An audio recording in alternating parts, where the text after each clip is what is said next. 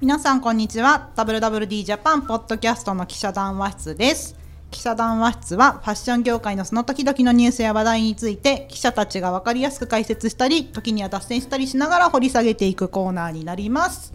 はい今週の司会進行は私編集部急ぎみになりましてご一緒するのが同じく編集部の林です。横山です。そして今週はどうぞはい、えっ、と去年入社した新人記者の年川です。入社1年目。あ、 2年目だ よね2年目いやまだ一年経ってあもうない。 1年目一年か目あそうか初イエーイ登場。愛称トッシーです。年トシです。カははかなこちゃんですよね。い、そうです。はい。。ちょっと軽くさ、自己紹介とかは必要ちょっと喋ってもらっていいですか。えー、はじめましてポッドキャストをお聞きの皆さん、年川かな子です。えーっと愛知県の海士というところ出身で、まあ、名古屋市ではない、まあ、田舎割と田舎のとこから出てきたんですけど、えーっとまあ、昔からずっとファッションが好きでとは言いつつ結構自分の家族はファッション全然興味ない中で育ち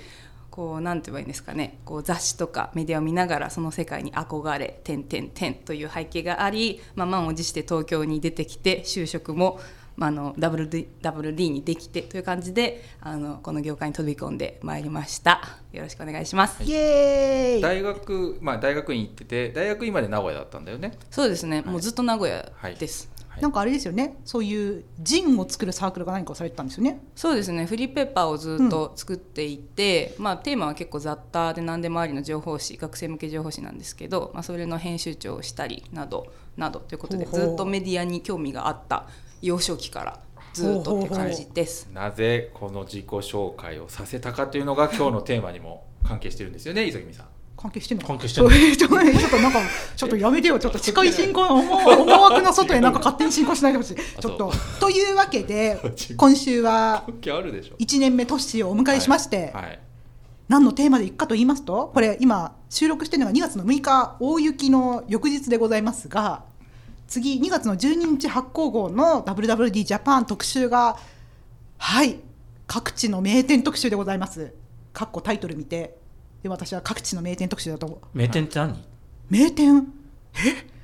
いいな何の店名店なの何のもちろんファッションの専門店あフそれァ言わないじゃん。ッションごめんなさいねファッションとかビューティーの専門各地店のの名店って言ったらなんかまあ、確かにねまんじゅう屋さんとかもあるからねまあお菓子屋さん だと思うね普通は。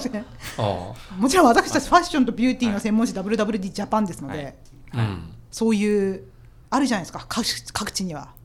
あそこの町に行ったらあそこに行きたいみたいななん名か店がねその豪族みたいな感じでなんかいますよね。豪族もいるし、はい。まあ、豪族とは違う新勢力とかもいるしこうもっとささやかにやっていて、そうそうこれから楽しみだなっていう人たちそもういるし。そうそうそうそうそうそうっていうところをね今回いっぱいトッシーも取材してきたからはい、あと林さんも取材したし磯君も取材したしなんなら横山さん出張行ってて取材できてないから今回は横山さんにぎやかしです。はい。 はい、というわけで2月12日号ぜひお手に取ってもいただきたいんですけれどもじゃあちょっと待ってまず皆さんどちらに取材に行ったんですかはい林さんはどちらに取材に行かれたんですか四国の高知、高知高知。そこにはなんていうお店が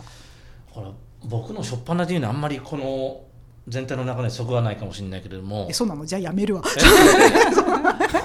どっちかといえ ばちょっとけ毛色が違う。系統違う。うん えじゃあと都市から行きますかはいえええー、と私は中国地方を担当しまして、うんうんまあ、とは言ってもどどっちかというとこう岡山県をベースに行ったんですけど、うんうん岡山市と,、うんえー、と広島県の福山市うんうんというとこうんうんろ、二2つのエリアうん行き、おー4店舗取材して4点も取材したの。うんはい、4店舗すごいじゃん。ジーンズの産地だよね。岡山、福山って言ったら、はい福山市には貝原があるし、そうですね岡山は倉敷。福山は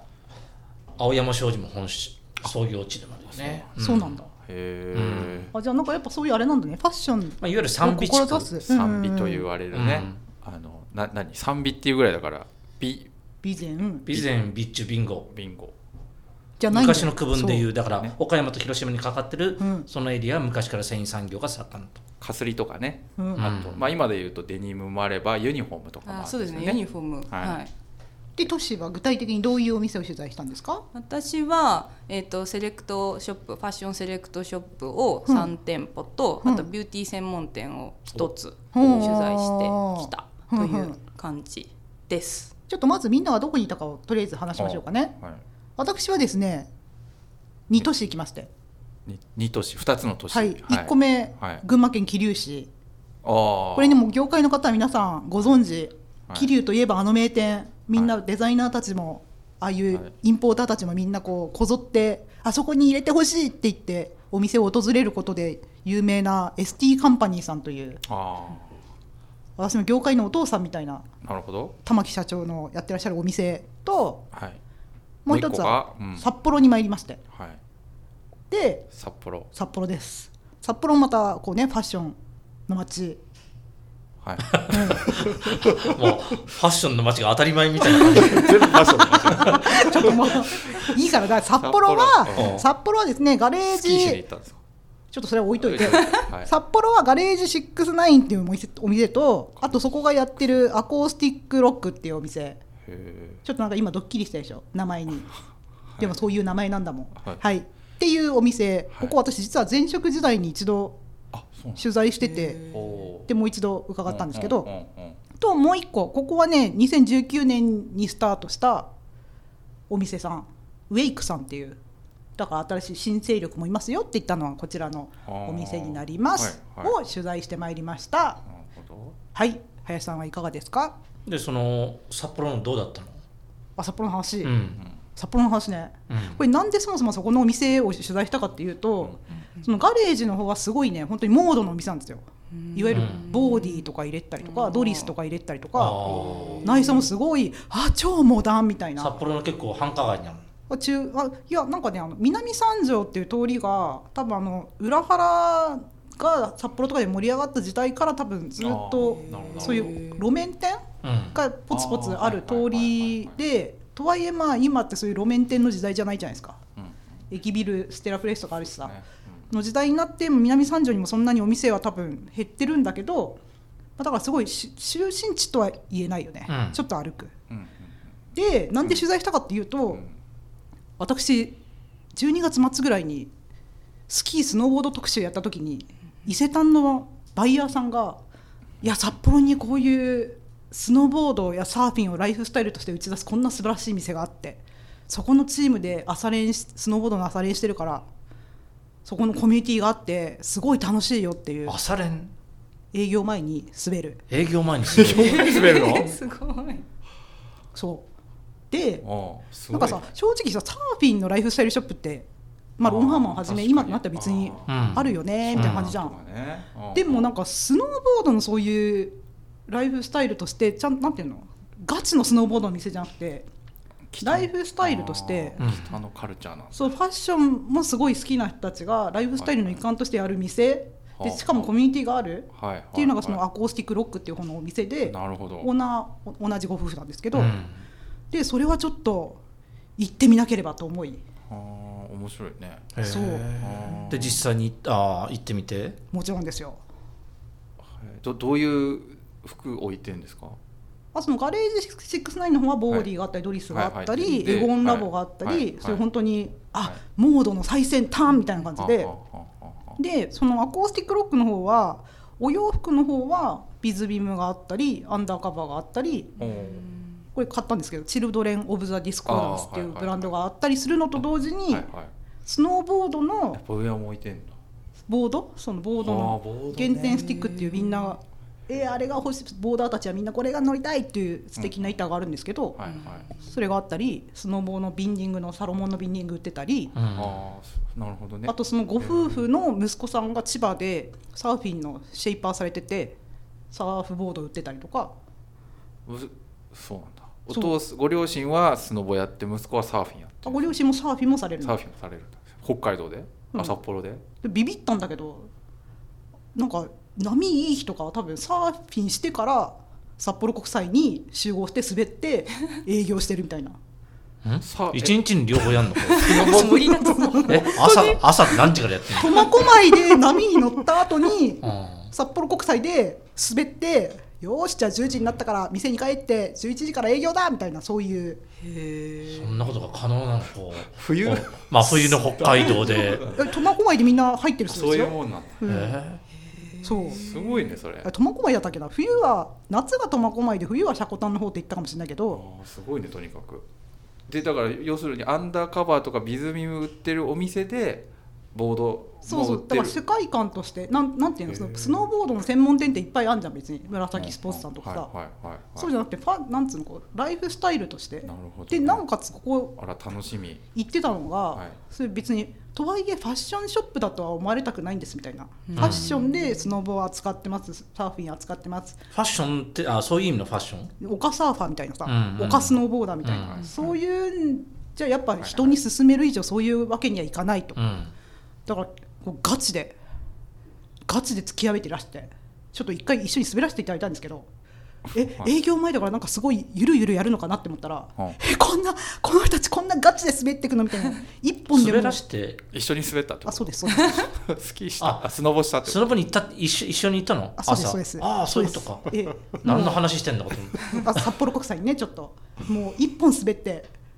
MPP MPP って何か分かりますわかかんないよももパンパンですなんだこれ全然何言ってんだか全く分かんないんだけど 記者とも思えないこのい説やいや明いやいやまあいいや えなんもういいいやだからなんもうで熱気が伝わってきたよでででそこにさお客さんも来るわけそのうん朝練に。うんあお客さんなそうるほどねでそれがすごいこのお店本当に象徴してると思ったのがお一人はもともとそのモードの方のお客さんでももう今シーズンもボディのあれ買ってとかはいはいで次はこれを買おうと思ってるんだよねみたいなですごい誘われたからさあのスノーボードも始めたらすごいハマっちゃってみたいなほうんうで今はギアもそちらのお店で揃えてるとかああでも服きっかけでスそうノそうそボうそう始めてるそうああああもう一人はもう完全にスノーボードから始まってみたいなあそういう朝練っていうのをしてるチームがコミュニティがあるから、はいはいそこに参加したいみたいなへがきっかけでお店の顧客さんになられてボード買ったりウェア買ったりうんギア買ったりあでもその人は服はあんまりあれなのあだウェアも扱ってるスノーボードウェアとかも扱ってるかあそのら人はアンカバとかは買わない買わいやそこまでは聞いてないけど、うんうんうんまあでもそのあウェアとかもねあ皆さんでそうかそうかそこで扱ってるのを色違いで着られたりとかしてすごいねあ本当にここコミュニティがあるトライブがあるみたいなあー濃いねうんでもそれは雪国ならではのうんお店だね、そう聞すくごいと、うねんでね聞くとねあこの人結構世界的なデザイナーのあの人やうん業界のみんなが大好きあのデザイナーさんもそしてさっき言った伊勢丹太田さんとかもバイヤーさんねあー定期的に訪れているデザイナーの名前言えないのいやなんかやっぱちょっとあーあのねあーでもそこの多うん分インスタを見てればわかるああこの人じゃんみたいなそあーへそれはえ営業に行ってるの卸先でっていうのいいっていうのだけではないうんうんじゃなくてのああ普通にプライベートそうでそうそうそうあそうまあ札幌行ったからついてにみたいな感じなのだからそのモーモードからきっかけでお店の人たちスノーボードするようになったって人は、えまさかねあんなに憧れてたあのデザイナーさんとうんうん会えるとも思わなかった上にさらに一緒に滑るなんてことがあるとは思わなかったみたいなことすがご言いっててデザイナーなんだ なるいほろいどろ気になるね気になる後でちょっと教えてめちゃくちゃよ気にな るあのいやそのなんていうのはその内装とか、うん店の佇まいとかもうんすごい気になるんで、まあそれは記事でね、写真を、はい、読めば見出てていくたるだのけかればなとと思うんで思すいけまどすすごい楽しみなそうなるほど私ばっかり喋っちゃったごめんなさい、うん林さんはいかがだったんですかはい林さんそもそもどこ行ったんですっけ、高知の高知四国のええ高知、うん、セレクトショップというかねちょっと毛色が違うんだよね俺だけほんほんほんほんジーンズファクトリーというほう名前聞いてわかるとえあのジーンズ専門店あもともとはうんうんともとはもともとはなんだろう、えー関東でいうとライトオンだとかおジーンズメイトだとか、はいはいはい丸川みたいな感じですね、えーはいはいはいはいその70年代80年代にジーンズ中心に、うんえー販売を始めてそれが大きくねチェーン化したような業態をうんやってたんだけれどもちょっとそれが毛色が違うのをロードサイドでやってるんだけどもほう毛色違うのが結構高いもの売ってるんです、ほうほううん、高いものえセレクトショップになってるってことですよねセレクトショップもなってますね、うんまあ、いわゆるアメカジだから、うんうんそのハイブランドというよりも、えーなんだろうなそのマルジェラとかはああったかなおーマルジェラがあったうり、んえーモンクレールもかなりのへスーペースで、うんうんうんうんひかなりのコーナうんうーん並べて置いてあって、アーペー製とか、まあ、パタゴニアとか、うん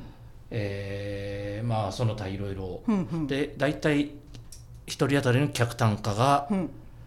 えー2万円ちょいおおでロードサイドで大体200坪ぐらいだったかな、なるほど、うんあんまりないですよそのロードサイドでええマルジェラ売るってことですもんねマルジェラとかモンクレール売ってええるような業態って関東でに2あんま万り円なんですもんねなくてだっていわゆゆるユニクロがあるようなロードサイドってそこうとそでうすよそねうそううーんなるそほどうねいうのが、まあ、ジーンズファクトリーっていうもう名前がもうジーンズ専門店みたいになっちゃってるんだけれども、うんうん佐々木さん実も際マイクの方向かないと多分音声が実際中身はかなりうん違っていてというような感じですようね。ーんで何店舗らいぐらいやってるんですかえー、と高知発祥なんだけれども、はい四国と中国に10店舗ぐらいやってるのかなほで全部で年商がおそらく70億ぐらいーすごいなおー高大速手だチェーンみたいな感じでちょっと今回の特集に乗るような地元で個展12店舗やってますというとことはちょっとスケールがうんうんだからもうあれですよねだから毛利元就みたいな感じだよねんだから戦国武将で言ったらすごいだからなんていうの高知って毛利じゃないよね広島が毛利、間違えやちゃっ山内とか山のうん内そう 山内和豊と か。た戦国時代でいうところのたとえすごい例えがなんかこのうまくはまらないだから5いるじゃんすごいはは200万石みた いなはいはいはい大はい大名みたいなあマジ豪族だって言いたいよね豪族そうあーま確さかににねうんうん王族でも戦国武将でも何でもいいけど そっちのそっちの例えに持ってかない寄せないといけないのかなって今長宗我部テレビ CM までやってんだよすごいなそれへうーんえどんな CM なんですかなんかそれがね、うん俺も YouTube で見たんだけれども、YouTube だったかななんかさ検索して見たんだけれども、ちょっと意味不明 なあのモデルさんが服服着て登場してるようなうんテレビ CM じゃなくて、うんなんだろうイメージってことイメージイメージの訴求なんかシュールなあーあの見てもこれ何なんだろうって分かんないなんか牛馬の背中なのか人のお腹なのかよく分かんないこ ほううほアッうプになったのでうんうんそれで最後ジーンズファクトリーってかっこいいえ超すごいなんかインチコみたい。ー、わかるあなるほどねあそういう感じかもしれないうんうね。んうんであの地すごい元では G ファクと呼ばれてるらしいですね G ファクね G ファクねちょっとトレファクに似てるよね えああすいませんそう G, 確かに G ファクの方が先だよそうだねそう確かに確かにそだから自さそうそうだから我我々からするとなんとかファクトリーって聞くと、うんなんかちょっとセカンドハンドなんかよねトレファクとかなんかゲームでも売ってんのかなってイメージだけあのまあ、ファク、どトリーって本当に工場の跡地とかに最初は、ああ出店してい200て坪っておっしゃいましたもんねえー、200坪だったかな確かそれぐらいだったよーうな中四国の人たちはさ、うん G ファクがあるから、 180坪108平均、ううんんだからイメージが違うんだよねだからロードサイドにとかロードサイドのその、すごいねえー倉庫の跡だとかそのあ工ー場跡地だとかそういうところに真っ黒な店舗外観が真っ黒なんだよねあ知ってるなんか見たことある写見真たでことある、ううんんあすごいそういうあれなんですかモードな感じなんですかモー外ド観がモードはまあアメカジなんですよやってんのははははは割合やってんのはアメカジで、こう真四角なこうまあ、感じ四で角っていうかまあ四角だったり屋根があったりいろいろあるんだけど、まうあんとにかく真っ黒、うんでそこに,、えーに180坪ぐらいでさっきうんその CM がわけわかんないって言ったけれども、うんアートに結構力を入れてうんいて、へーえー創業社長があのアート好きであなるほどそれはじゃああれですね林さんが素養がなくてわからないだけなんか CM が CM って別に俺がそう言わないんじゃなくて あの四国中国の人みんな見てるあそうあ ええいや何もしかして店舗になんかそうあいうるあるあ飾られてんだ飾られているし新しい店舗がオープンする時は大体最近はその、えーアートイベントみたいなのやってるへえ開店の時になんかアーティストを呼んでそうのん作品を作ってもらうみたいな、ライブペインティングしたりとかそうそうそうそううわすごいそれは刺激があって面白いですね見る方うんだからすごいいねわゆる我々が思っているロードサイドのイメージと全く違っていて、えーっとねあるなるほどねところ、うん、だと特定のある高級ダウンブランドおおなんかだとトッシーが今写真を見せてくれましたあそうそうそう黒い確かに黒い倉庫だうーんえー一番そのブランドを高知県で売ってるのはどこかといったらジーンズファクトリーだったなりるほどあね岡山で売ってるのはあージーンズファクトリーだったりするわけへなぜかといううと直営店がないからはいはいはいはいはい他になるほどねああでもう長年の信頼関係でーうんうん販売力もあってーすごいいいねお客さんを抱えていてというのがもう、えー強いんで、えー百貨店に出すよりもちゃんとジーンズファクトリーに卸した方が、へええー10万円20万円のダウンがちゃんと売れるみたいなめっちゃすごいわ感じすでごいね後続だよもううんいうようなところで話を聞いてきて結構まあ業界の中で有名なうん店なんだけれども社名はなんていうところなんですか、インターナカツイインンター中津タさんーナカツというんだけど、まあ、ジーンズファクトリーの屋号がうんうん有名ですよね、うんうんでフランチャイズでビームスを高知で運営してあたりそうなんだうんうんもしているうんとだからすごくバイヤーのバイヤーさんも目利きだったりだったりその、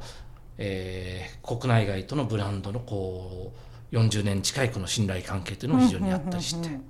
すごくそっかそっか面白い大型のお店ですようんうねん。なるほど、うんというのが林さんが取材されてきたうん、面白いあの高知県って人口少ないんですよははは多分日本で3番目ぐらい少なくて70数万人ぐらいへえしかいない四国もおそらく人口はもう四国って行ったことあります、あります今治に、まあ、変わったとかじゃない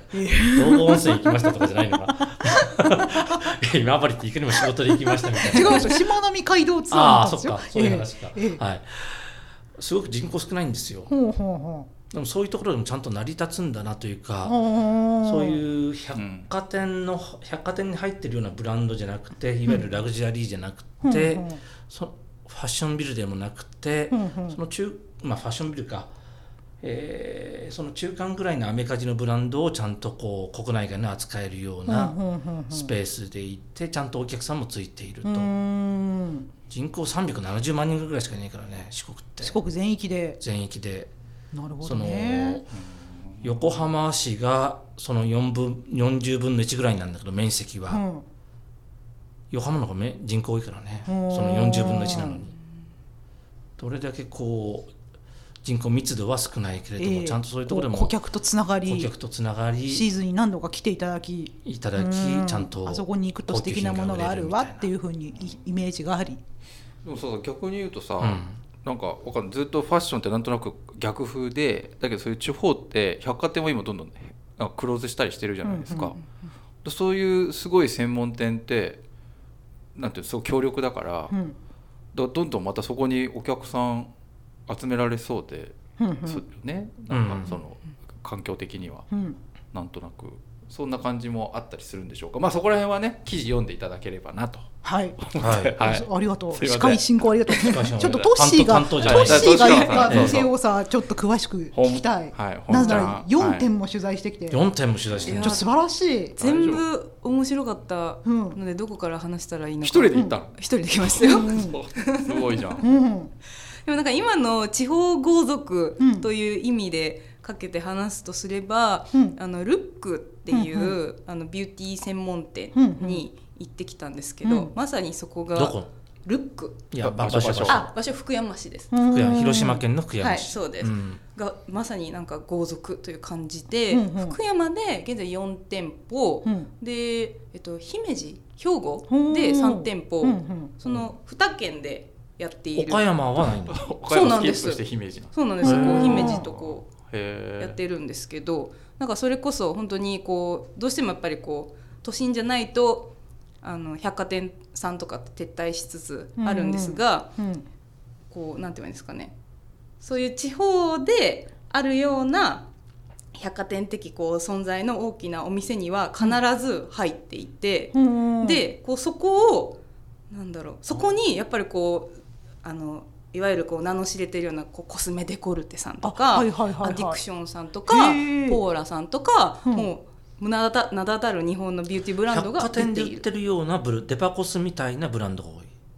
全部扱って全部あてるもう全部扱うって全い部ってう。ドラッグストアみたいなもうバラエティショップのもありますあーしへーいわゆるデパコスもありますし、うんあの K ビューティーとか韓国コスメの扱へいーあと美容機器みたいなのリーもファみたいなことあとそうですそうですうんとかヤーマンさんとかうもんなんかそのコーナーをまたちょっと改装するみたいな感じでお話ししたんですけど、っていう感じで何でもすごい美容の殿堂よそうですうそうですなのでこへう僕たちはワンダーランドを目指しているんですよ美容のワンダーランドそうですそうですビューティーワンダーどラのンドくらいの大きさなのその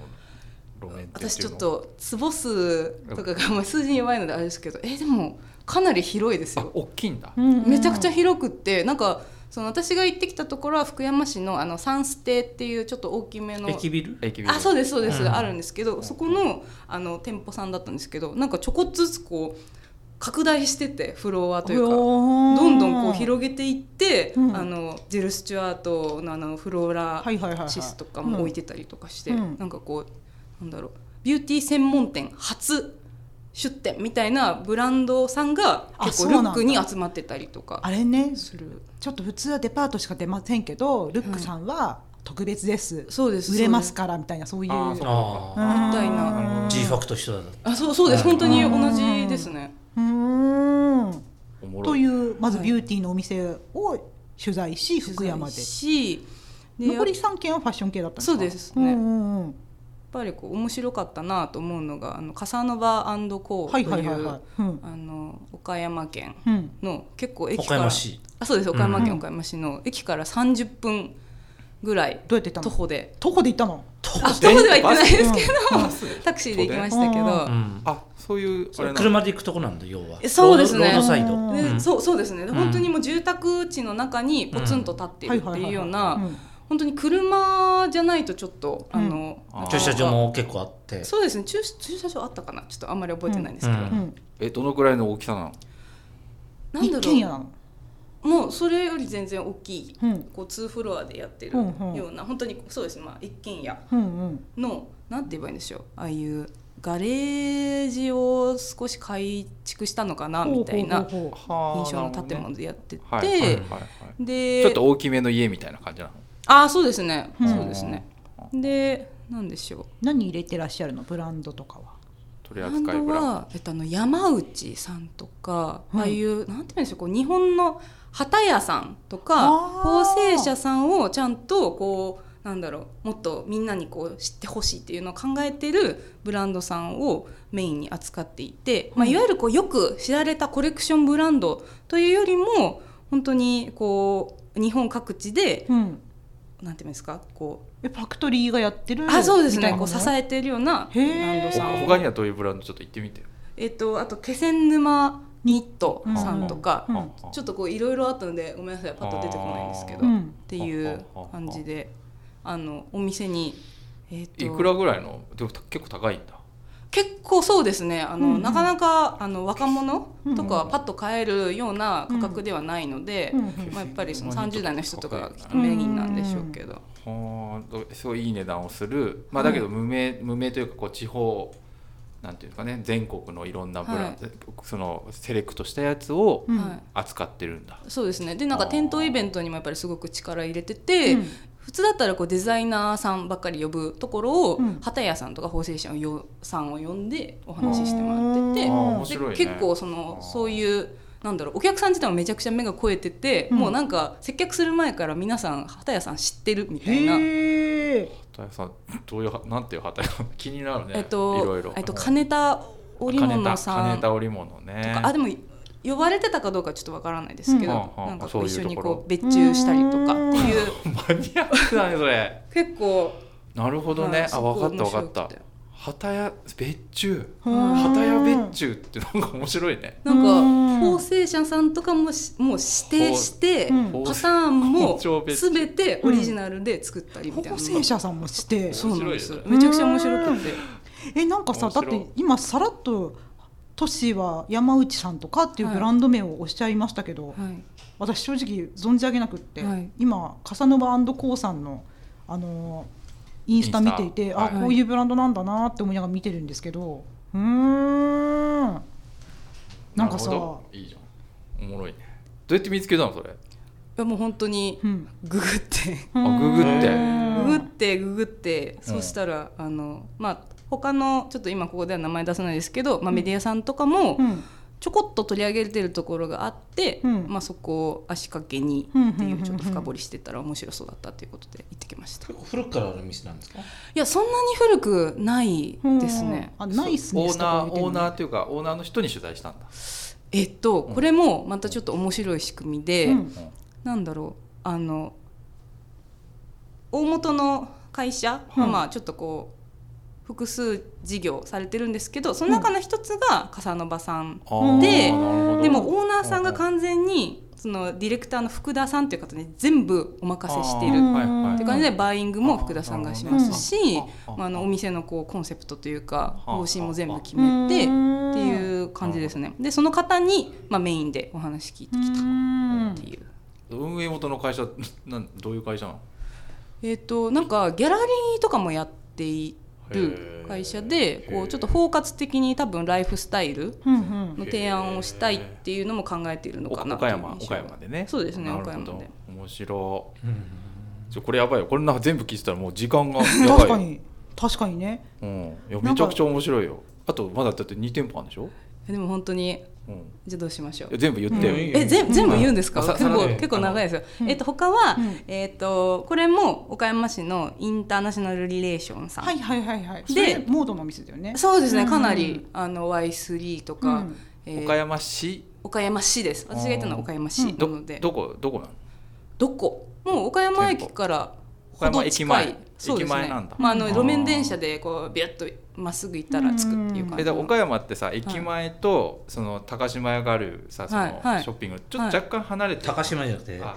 天満屋天満屋天満屋満屋ちょっと離れてるじゃんだから天満屋の方ってことだよね、うんまあでもそこまで離れてないですけ離れてるどまあでもその辺り間ぐってらいいう感じあーですうんうんでなんかそこの店が面白いのはもちろんうん路面店も構えつつ、うんまあ、30年ぐらいずっとやってるんですけうんど、うんあのイオンに出店あそうしだよねてい駅て前の四号に入ってるんだねあー駅前の四号そうです、うんであのこれは社長さんも驚いてましたけど、まあ、イオンに構えることで本当にいろんなお客さんが来て、うんうんラグジュアリーブランドが結構動くっていうイオンでイオンでラグジュアリーブランンドって何あのマルジェラとあそうかいうデザイナーズねそうですビューねティフルピープルとかとかそちらの話はしてたかとか忘れましたけど、うんうん結構そういうコレクションブランドがうん動く、なるほど岡山のイオンモールってだってさキャピタルとかも入ってるしあそうなの面白いんだよねへージーンズファクトリーも入ってるの人だってすごいよねへー何なんだろう面白いしなあのいや結構イオンモールって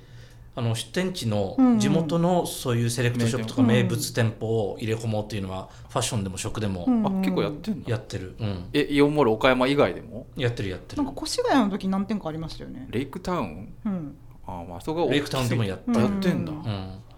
えんか俺岡山だけだと思ってたけど他にもそういう店舗あるんだあるある地元のあの名もうそれはもう戦略としてやってるあー名名セレクトみたいのが入が入ってんの地元のお店を入れたりこうんういや地元のお店って言ってもさ、まあなんていうのそういうことだってキャピタルとかさ、うんすすごいじゃんこうなんかね客層まあ岡山はちょっとレベル高いかもしれないけれどあもー他に結構ある大んだなり小なりやってる、うんというインターナショナルリレーションさんと、、うんあとはいリレーションさんと、はい、リレーションさんと、はいあともう一個福山の、えー、と広島県の福山市のワンダーマウンテンさほん、うほうワンダーマウンテン、はいそれあれなんですか山系なんですかいや全然そういうわけでもなく、ええうん全然あのモード系、まあ、いわゆるモード系のブランドも扱いつつああいうなんだろうテックというか、はいはいはいはいアウトドアブランドここう一見こういろいろジャンルレスに置いているのかなと思いつつ、うんまあ、オーナーさんにはちゃんとこうコンセプトがあって、で、うんっうんうんていう、まあ、こちらはちょっとあの横山さんの言葉を借りるのであれば、うん紙面を見てほしいという感じなんですけどなるほどね、うんまあ、でも目玉というかうんあのインスタグラムのフォロワー数がすごくって、うんおうセレクトショップなのに40万人ぐらいいするごいじゃん マジうんあまあでも本当いくつかアカウントを持っていらして、例えばこうスタイリングに特化したアカウントとあなるほかど合計するとうんうんあ40万なるほでどでもね一番大きいワンダーマウンテンアンダーバはいーワンダーこれ一番ア大ンきいダのかーなマウンテンこれが14万人う4ん万人ぐらいでスタイリングに特化したのが15万人っうんぐらいすごいでねていうどういうことなのなんあかすごいねそれはい面白いなるほどねなんかインスタの話も出ましたけどなんかえ今ってそのなんていうんですかちょっと一時期地方の古典っていやまあ今もそんなすごくどこもかしくもいいわけじゃないと思うんですけどなんか苦しい時代もあったと思うんですけど苦しいでしょ普通に考えたら超苦しいと思うよ、うんだってファッションビルとかさ百貨店がどんどん閉まってるわけだから、うんうん大手資本のさ、うん大型の一番一等地にあるようなうフんァッションビルとかさ、うん、百貨店すら閉まる時代に閉まる時代に桐生の ST カンパニーさんはなんもうなんていうんですかデスティネーションストアってあもう言いますけどあもう旅行の目的地になってそるうそうそうそうそうそうなんかそう観光名所いみたういになって店る増えたなと思ってなるほどなんか札幌 ST, ST カンパニーもそうだしなんか新潟とかからも来るとかあーそういう茨城とかからももちろん関東埼玉東京からもすごいね全然来るよっていう話もありますしなんかそのいいね札幌で私取材したもう一点ウェイクさんもあそこ EC やってないんですけどうんうんインスタはやっててうんうんで EC で買えないからみんな札幌に本州からも買いに来るみたいなえそこでしか置いてないのそうそうそうそうあそういうブランドがあるんだそうあオリジナルねあオリジナルとか別注とあか、別注をねまあ、だから札幌ってとはいえさ、まあ、観光地だかあまあらそうかそういう美味しいものを食べるとか他の目的もなり得るけどうんまあなんかでもすごいなちょっとおもろいなそうそうたデスティネーションストアみたいなものがかつてより成り立ちやすいそういう尖ってる店だと成り立ちやすいんだなっていうふうにはえこれ何何月何日号なんですかええなんかダもブうままとめにかかまっとてるめにかか ってるちょっとええええ2月の12日号ですもう買わないといけないわこれほらまとめにかかってるまとめにちょっとえなんかもうちょっと論をお腹空いたなみたいなええ昼飯食いたいなん昼飯何食おうかなってえいうえな自分のさ会話いつもなん かいろいろ話すくせに、えええそうですよえ WWD こういう特集するの久しぶりですか久しぶりじゃないですかうんちょっと俺も追加で本橋の代わりに話したいけれどもはそいのはいはい話で言えばええうん本橋が取材行ったと思うんだけれども行ってなかったらどうしよう盛岡の岩手の盛岡はいはいはいはいの菅原靴店はいはいはい一回ここでもはい話したことあるかなあれだよね要さんが販売員特集で取材されたりもしえてーた、それは仙台のお店行ってああまあ盛僕岡がの紹介したんだけども方なんですねえー盛岡でうんえー名前の通り菅原靴店うんうんもともと靴屋さんだったんだけどもはあはあそこ2代目か3代目かなそれが結構イタリアファッションが大好きで、はいはいはいはい、えーまあ、そっちをあーうんまあ、レオン系とかああいうんうやつをイタリ扱アうよおうじさにんなねって、えー YouTube, はいはいはいは YouTube とか動画で、まあ、そこからこう、いろんな商品を紹介しいてほうやってそれが結構人気になって、うんえー東京からもいろんなブランドの関係者がその YouTube に出演するために行ったりあ盛岡に行ったり、まあ、東京からその星葉さんとあか。あああいう大御所みたいな人がメこうンズ会のねメンズ界のご意見番たちが大御所がわざわざ盛岡に行ってこう番組出演したりしてそそれでまあお店見たいなと言ってわざわざ盛岡に行くような人も結構構いるとめちゃいうくちゃ面白のいだから結構こういうデジタルの時代になってそのインスタグラムとか YouTube だとか発信が出てくるようによってさっき僕が四国で言ったようにその人口は少ない証券としてみて、まあ、東京に比べれば不利は不利なんだけれども、まあ、デジタルを使ってそういう活動を見出してるようなオーナーさんっていうのは結構いるんだなという感じがしますよね。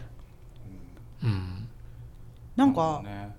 すごくやっぱりそのその人から買いたいこのコミュニティの中で買いたいみたいな気持ちをすごい喚起されるなと思って、うん別に正直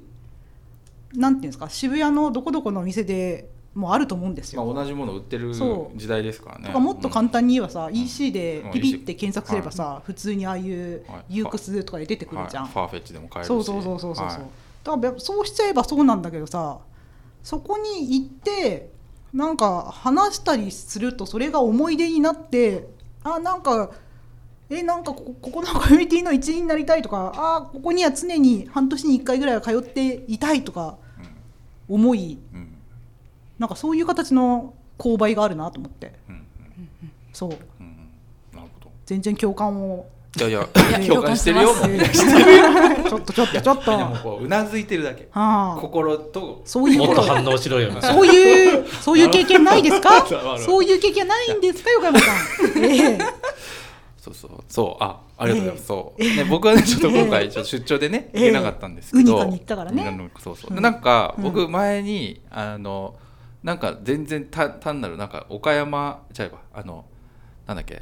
愛知トリエンナーレだっけ。はいはいうんやってる、トリエンナーレあるじゃん。あるあの、いつも批判を浴びてる。なんかあのちょっとやめようそのあ話 違う違うそれでで、うんそのとその第2会場か第3会場が豊橋だったの、はいはいはい名古屋から1時間もかかる、うんはでわ行ったわけよ、いうん、うん、ちくわの街ねそうそう、んでもなななんでこんなとこまで行かなきゃいけねえんだよみたいな感じで行って、そしたらなんかうん豊橋ってめちゃくちゃセレクトショップもう超いっぱいあんのほんほん100店舗ぐらいあんの本当に大大小のいやない本と当思う本当いやそれでいや本当本当それで聞いたの、うんセレクトショップめちゃくちゃ多くないですかって、うんその地元の人に聞いたら、うんいやめっちゃ多いんですよみたいな、うんうんでなんか冊子冊子みたいなの配ってて、ほんほん多い土地柄らしいんですよ、うんででパッとあるとこ入ったら、うんそこなんかそのなんていうのその東京で言えばレショップみたいな、はいはいはいはいそういうセセレクトのうんお店だったの、うんうんちょっと名前は伏せますけど、うんでいろいろ別にあの普通にお客さんとして行ったんだほんけど、ほんで受けてたらやっぱりそのファッション愛がすごくて。うんで超マイナーなブランドばっかり扱ってるから、うんこんなブランド知らなくないですか豊橋の人みたいな感じで聞いたらう、んし別に東京に住んでてもこの仕事しそうかそう知らないから知らねないそそううびっくりするよねそう、ん、で聞いたら「いや知らないですよ」と。うん、だけど僕たちはうんここでこのぶ大好きなブランドを広めたいんでうすと、ん、だからもうだからなんていうの知ってて買いに来る人に接客するっていうパターンももちろんあると思うんですけど、うん知らない人に広めていく伝道師みたいな人たちなんだなと思って、うんそういうこう要はちセセレクトショップっていううかん専門店っていうのはそこでこうブランドの価値とかうフんァッションの面白さっていうのを彼らが伝えていって、うんだから高校生とかうん大学生、でそれがもしかしたら東京行っちゃうかもしれないけど、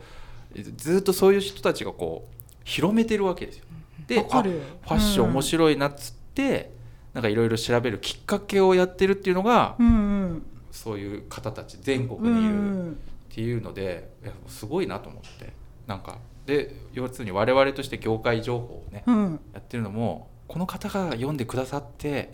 やってるんだと思ったら、うんもっと身が引き締まる思いでした 以上ですなんかさいくらネットで平準化された時代だけどさその街だけでなんかすごくみんな着てるとかさああるんだよね別に東京でも買えるけど、うなんかその街で見るとなんかこれが欲しいみたいなで意外とまだそういう取材するとあるなと思ってうんまああ、やっぱりさなんかネそういうッのトすごいよとねね俺僕らもそうだけど、うんこうよなんていうのプレスリリース読むだけじゃ分かんない時に、うん直接説明受けると、うんあなるほどっていうことあるもんね、それと一緒なのかなそうじゃあちょっと違うかなうんなはいよくすいませんはい、はなんかトッシーは今回取材を出張も初めてですよ初ね。めてですなんかどんなことをそう感動したり美味しいものは食べた泊のま？りがけで行ったんでしょもう無理やり美味しいもの食べてきましたあ素晴らしい。う何食べたのん、もうどこに泊まったのシャシャコ食べましたシャコ車庫あそこら辺って車庫有名なの？あ福山のあたりが、なんかその海産物がやっぱり美味へしいー瀬戸内のそうですうそうんですん。ともうお好み焼きも食べましたし、うんなんかくわいの焼酎も飲みましたしもうくわい満喫してきたの無理やり 無理やり詰め込ま大れ事ただよ、ね。一人で一人で大事だよ。 一う人でん。素晴らしい。まあでも感動したのは、うん、とそれこそ本当今横間さんがおっしゃったみたいな、本当に発信者であるなっていうことうんうもん含めつつやっぱりなんだろう自分が小学生の時とか中学生の時とかって、まあ、さっきのあの、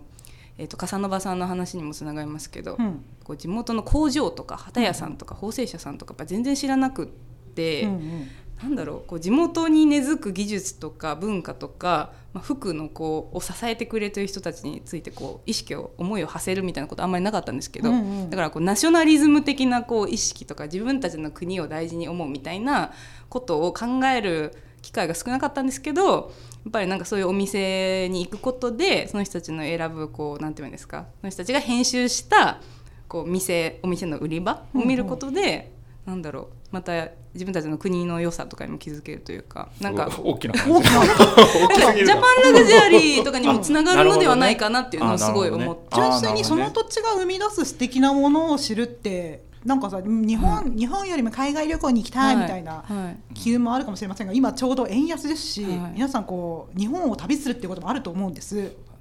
そういう時にさなんかその地方に行って、あこういうなんていうの職人さんとかがいるものづくりの街なんだなとかはい知れるのって面白いしさ。やっぱだってほら今さうん昔と違って雑誌もさ、うんこうなんていうの昔は結構雑誌がそういうところのやってた入よねり口だったけどうん今ってもうそういうのもあんまりなくなってきて、うん多分多分地方のそういうセレクトショップみたいなところがファッションとかカルチャーとかの、うんまあ、入り口になってて、うんうんでなんか面白いなっていう流れに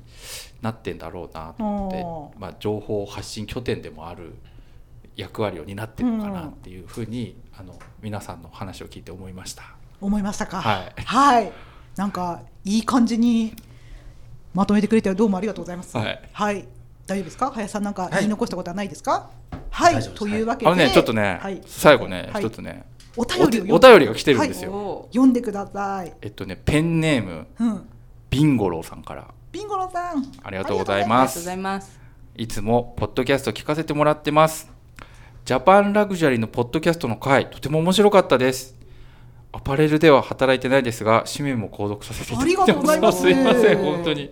準備も楽しくありがとうの喜びます。ありがとうございまあす。りがとうございますこれから日々の生活の中で日本のラグジュアリーを見つけていきたいそして私もジャジャパンラグジュアリー確立の一助になれればと思います、第2のジャパンラグジュアリー特集楽しみにしてますっていうこれはかなり、ありがとうございます。はい、あ本り橋君へのメッセージだと思いますねはいありがとうございまがすとうございます。じゃあまあ、うんジャパンラグジュアリー特集もおうん読みでない方は読んでいただき、でも今日の話も多分通じるところあったと思うんですよね通じるねはいうんそして2月12日の各地の名店特集、皆さんぜひお手に取ってくださいね。というわけで今週はこの辺りでおしまいにします。お便りは引き続きお待ちしております。はい。はい、ありがとうございありがとうございまますす